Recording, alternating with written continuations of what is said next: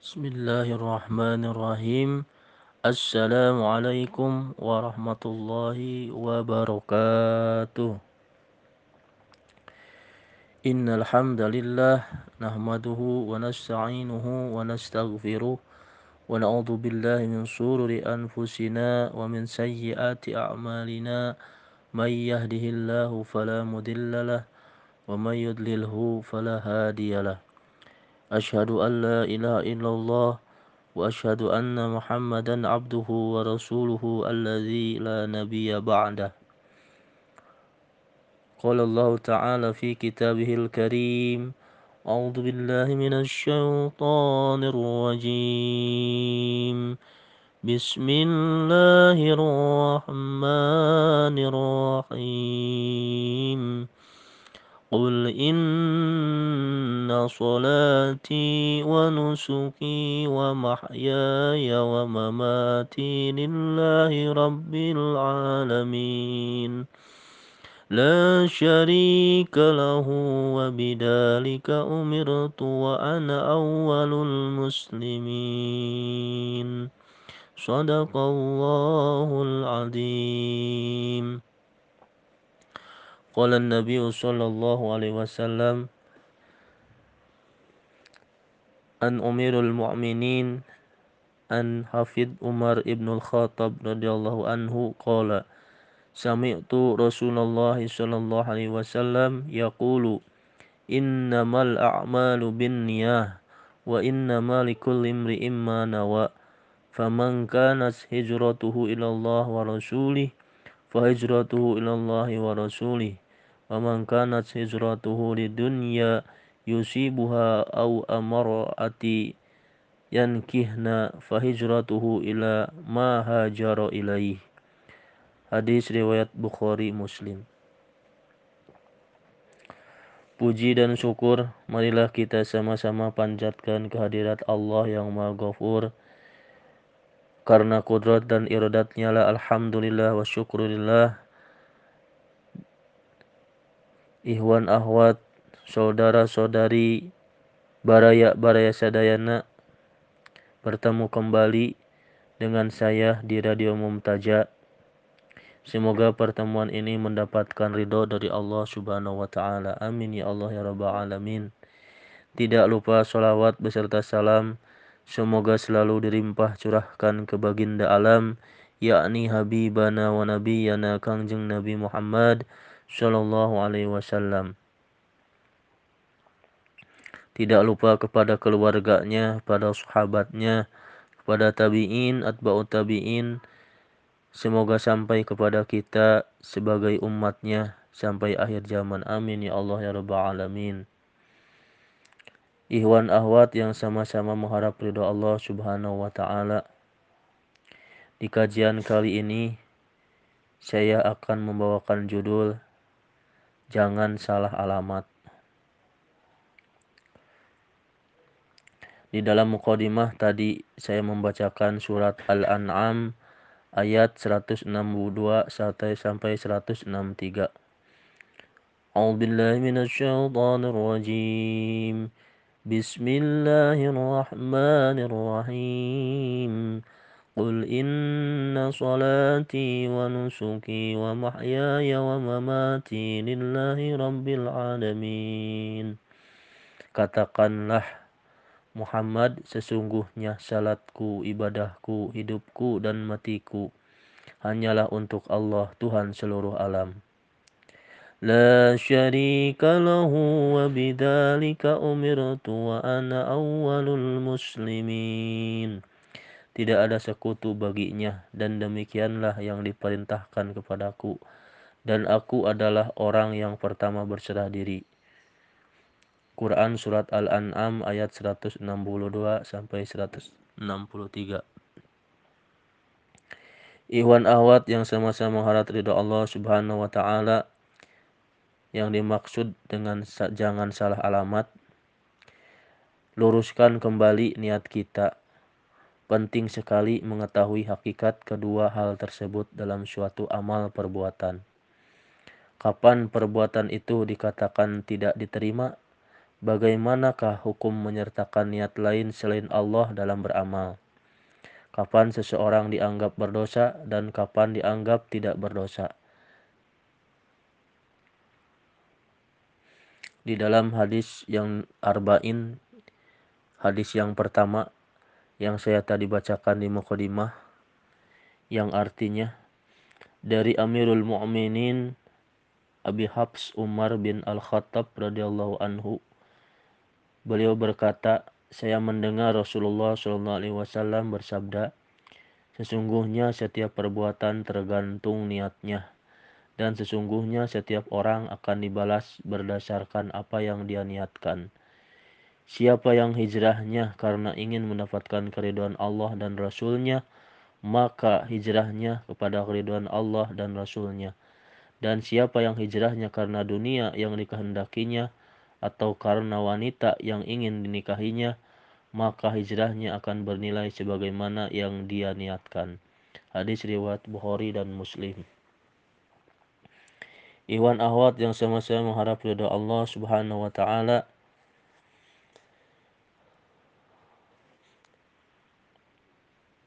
Syekh Muhammad Shalih Al-Munajjid mengkelompokkan niat menjadi beberapa tingkatan. Ikhwan akhwat yang sama-sama mengharap ridha Allah, kita beramal harus dikaji, dipelajari, kembali lagi diperbaiki tentang niat kita untuk melaksanakan ibadah. Sebab kalau seandainya kita salah niat, niat kita baik, pelaksanaan ibadah kita baik, tapi niatnya salah, maka ibadah itu akan salah alamat. Ibadah itu yakni akan ditolak oleh Allah Subhanahu wa taala. Menurut Syekh Muhammad Shalih Al-Munajjid, beliau mengelompokkan niat menjadi beberapa tingkatan. Niat pertama yang paling tinggi kedudukannya di hadapan Allah ialah beramal semata-mata karena Allah dan tidak tercampur oleh niat duniawi lainnya. Niat yang pertama ini adalah tingkatan derajat tertinggi dalam niat. Niat beramal, kita beribadah kepada Allah murni lillahi ta'ala. Kita beramal kepada Allah tidak tercampur oleh niat duniawi lainnya. Ini menurut Syekh Muhammad Shalih Al-Munajjid menjadi tingkatan niat yang paling pertama. Yang kedua, beramal karena Allah dan dibarengi dengan niat lain yang diperbolehkan. Tingkatan kedua niat beramal kepada Allah dan dibarengi dengan niat lain yang diperbolehkan. Misalnya kita berpuasa karena Allah, kemudian kita barengi dengan niat demi menjaga kesehatan. Seperti halnya niat haji dan berdagang, berjihad dan mendapatkan bagian dari ghanimah atau bagian harta rampasan perang.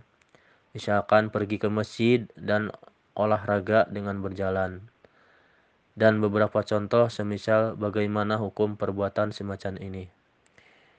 Kita niat haji, niatnya dibarengi dengan kita berdagang, lalu kita berjihad di jalan Allah ditumpangi dengan keinginan untuk mendapatkan ghanimah. Misalnya kita ingin mendapatkan harta rampasan perang, kita pergi ke masjid, niat pergi ke masjid dibarengi dengan niat sekalian olahraga dengan berjalan. Tingkatan yang kedua ini, kita beramal kepada Allah dan dibarengi dengan niat yang diperbolehkan. Bagaimana hukum perbuatan semacam ini? Apakah embel-embel tujuan itu merusak ibadah? Niat tersebut sesungguhnya tidak merusak amal ibadah, hanya saja dapat mengurangi pahalanya sesuai kadar kecenderungannya terhadap niat yang lain itu. Yang lebih utama tentunya tidak menyertakan niat sampingan itu dan tidak dimunculkan bersamaan dengan niat karena Allah Subhanahu wa taala. Nah, kemudian bagaimana dengan sedekah, tahajud dan sholat duhanya yang diniatkan ingin berubah hidupnya atau menginginkan jodoh, hutang lunas, ingin pergi haji dan umroh atau mendambakan punya anak dan lain sebagainya? Setiap niat melaksanakan ibadah harus tetap dijaga karena Allah Subhanahu wa taala semata. Sementara hajat dan keinginan kita maka kita posisikan sebagai doa yang dipanjatkan selepas kita beramal soleh. Jadi ikhwan akhwat yang sama-sama hadap ridha Allah, boleh kita berniat beramal karena Allah dan dibarengi dengan niat lain yang diperbolehkan. Kita melaksanakan ibadah niat karena Allah, sementara keinginan kita karena melaksanakan ibadah tersebut kita panjatkan sebagai doa yang dipanjatkan kepada Allah. Jangan disatukan dengan niatnya.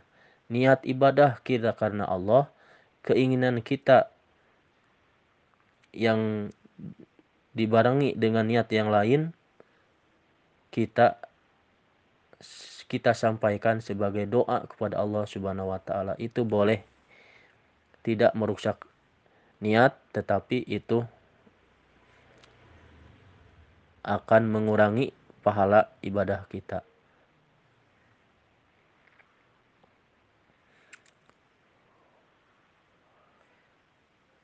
Setiap niat melaksanakan ibadah harus tetap dijaga karena Allah Subhanahu wa taala semata. Sementara hajat dan doa keinginan kita maka kita posisikan sebagai doa yang dipanjatkan selepas kita beramal soleh, sehingga amal soleh tersebut menjadi wasilah atau perantara yang jadi pertimbangan Allah untuk mengabulkan doa kita.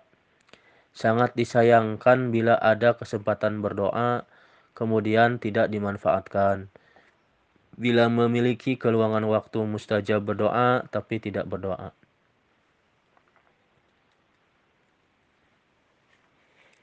Yang ketiga, tingkatan niat yang ketiga menurut Syekh Muhammad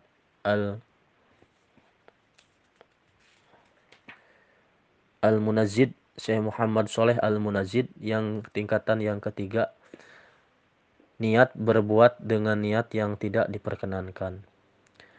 Berbuat dengan niat yang tidak diperkenankan yaitu ketika melakukan suatu ibadah tapi ada tujuan tertentu yang tidak diperbolehkan. Misalnya ingin dilihat, didengar, dipuji, atau dikenang. Apakah ibadah ini dianggap tidak diterima? Jika niat itu merupakan sumber asli sebuah amal perbuatan, maka jelas tidak diterima. Apabila niat riya itu muncul ketika melakukan ibadah, kemudian berusaha menghilangkannya dengan bermujahadah, maka amalannya benar dan mendapat pahala karena bermujahadah. Tetapi jika penyakit riya itu timbul ketika melakukan suatu amalan, kemudian kita biarkan dan tidak ada usaha menghilangkannya, maka perbuatannya tidak dibenarkan. Yang keempat, beramal untuk kemaslahatan dunia semata. Tingkatan niat yang keempat, beramal untuk kemaslahatan dunia semata. Beramal untuk kemaslahatan dunia semata, misalnya berpuasa hanya untuk menjaga kesehatan tanpa mengharapkan pahala, haji untuk berdagang saja, mengeluarkan sedekah dan zakat agar hartanya bertambah saja, pergi ke masjid untuk berolahraga dengan berjalan dan lain sebagainya. Tipe seperti ini jelas salah dan tidak diterima. Firman Allah dalam surah Al-Isra ayat 18. A'udzubillahi minasyaitonirrajim. Bismillahirrahmanirrahim. Man kana yuridul ajilata azzalna lahu fiha ma nasha. Fiha ma nasha'u liman nuridu thumma ja'alna lahu jahannam. يصلها مدعوما مدحورا. Barang siapa menghendaki kehidupan sekarang duniawi, maka kami segerakan baginya di dunia apa yang kami kehendaki bagi orang yang kami kehendaki. Kemudian kami sediakan baginya di akhirat neraka jahanam. Dia akan memasukinya dalam keadaan tercela dan terusir. Quran Surat Al-Isra ayat 18. A'udzubillahi min dzalik. Kita berniat beramal untuk kemaslahatan dunia semata. Allah menjelaskan tadi dalam Surat Al-An'am, Surat Al-Isra ayat 18. Jangan ihwan ahwat kita beramal untuk kemaslahatan dunia semata.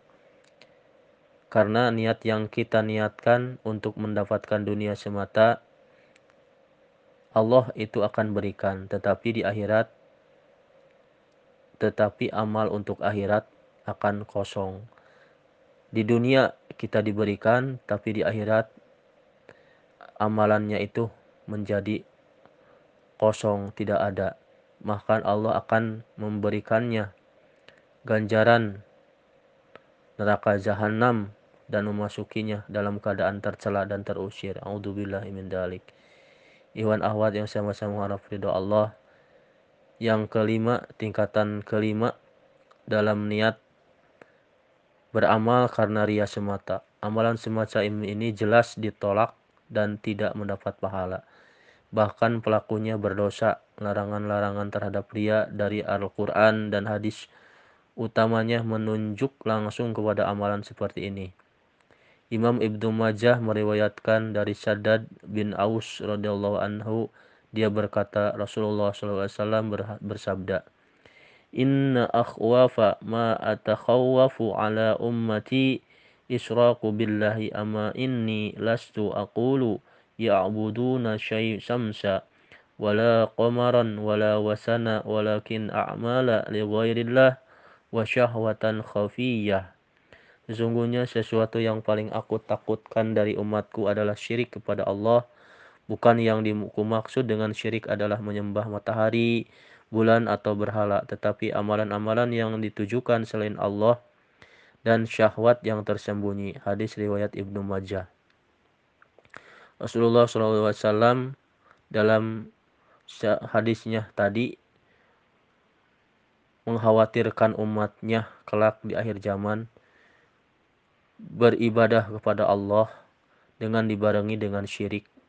Syirik yang di sini bukan seperti kita menyembah matahari, bulan atau berhala, tetapi syirik yang dimaksudkan dalam hadis ini kita beramal, kita beribadah, tetapi ditujukan selain karena Allah dan syahwat yang tersembunyi. Ada keinginan yang tersembunyi, ada keinginan yang ditujukan selain kepada Allah Subhanahu wa taala.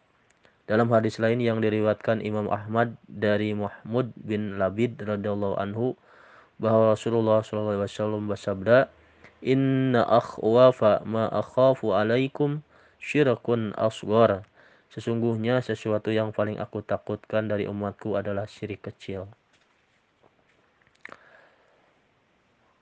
Para sahabat bertanya, "Wa masyirkul asgharu ya Rasulullah?" Wahai Rasulullah, apakah syirik kecil itu? Beliau menjawab, "Ar-riya'u yaqulullahu azza wa jalla lahum yawmal qiyamati idza zuziyan nasu bi'amalihim.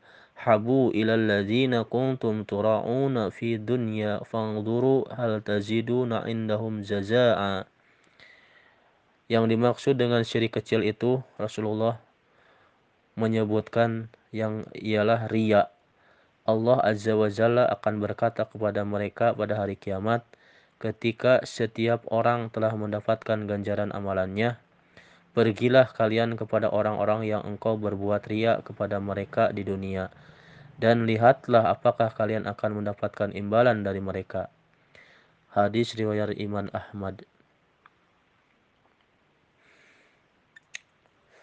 Ikhwan ahwat yang sama-sama mengharap ridha Allah Subhanahu wa taala, di akhir kajian ini saya akan membacakan Quran Surat Al-Furqan ayat 23. A'udzubillahi minasyaitonir rajim. Bismillahirrahmanirrahim. Wa qadimna ila ma amilu min amalin faja'alnahu haba'an mansura. Dan kami akan perlihatkan segala amal yang mereka kerjakan, lalu kami akan jadikan amal itu bagaikan debu yang berterbangan. Quran Surat Al-Furqan ayat 23. Jadi ikhwan akhwat yang sama-sama harap ridho Allah subhanahu wa ta'ala, Allah akan memperlihatkan segala kebaikan yang pernah kita kerjakan. Yang Allah akan memperlihatkan segala kebaikan yang pernah dikerjakan orang kafir selama hidup di dunia, seperti menghubungkan silaturahmi, menolong orang yang menderita, memberikan sedekah untuk meringankan bencana alam, memberi bantuan kepada rumah sakit, yatim piatu, membebaskan atau menebus orang-orang tawanan, dan sebagainya. Kebaikan-kebaikan itu walaupun besarnya laksana gunung, mereka hanya dapat melihat saja. Lalu kami jadikan amal itu bagaikan debu yang berterbangan di angkasa. A'udzubillahi min dzalik. Mereka sedikit pun tidak dapat mengambil manfaat darinya, sehingga mereka duduk termenung penuh dengan penyesalan. Itulah yang mereka rasakan sebagai akibat kekafiran dan kesombongan mereka. Amal perbuatan mereka tidak bermanfaat sama sekali pada hari itu. Tidak ada pahalanya sebab syaratnya tak terpenuhi, yaitu iman. Akan tetapi mereka telah mendapatkan balasannya selagi mereka di dunia. Hal ini harus menjadi perhatian juga buat kita sebagai orang yang beriman. Jangan sampai amalan kita hilang begitu saja pahalanya, karena dilakukan bukan karena Allah subhanahu wa ta'ala. Na'udzubillahi min dzalik. Wa kafa billahi syahida. Cukuplah Allah yang menjadi saksi atas segala amal kita. Rugilah bila keseriusan kita beribadah tidak didasari niat karena Allah Sang Khalik, tapi karena ingin dipuji makhluknya. Na'udzubillah min zalik. Allahumma inni a'udzubika an usyrika bika wa an a'lamu wa astaghfiruka mimma la a'lam. Ya Allah, sungguh aku berlindung kepadamu dari berbuat syirik dalam keadaan tahu, dan saya memohon keampunan dari apa yang tidak saya ketahui. Hadis riwayat Bukhari. Wallahi qad balagtu, demi Allah saya sudah sampaikan. Demikian kajian yang singkat ini. Doa pamungkas agar kita terhindar dari perbuatan syirik sebagai tanda bahwa kita adalah orang yang beriman. Ikhwan akhwat yang sama-sama rahmati Allah, saya akan kupas sedikit tentang hal ini dalam bab niat dan beramal.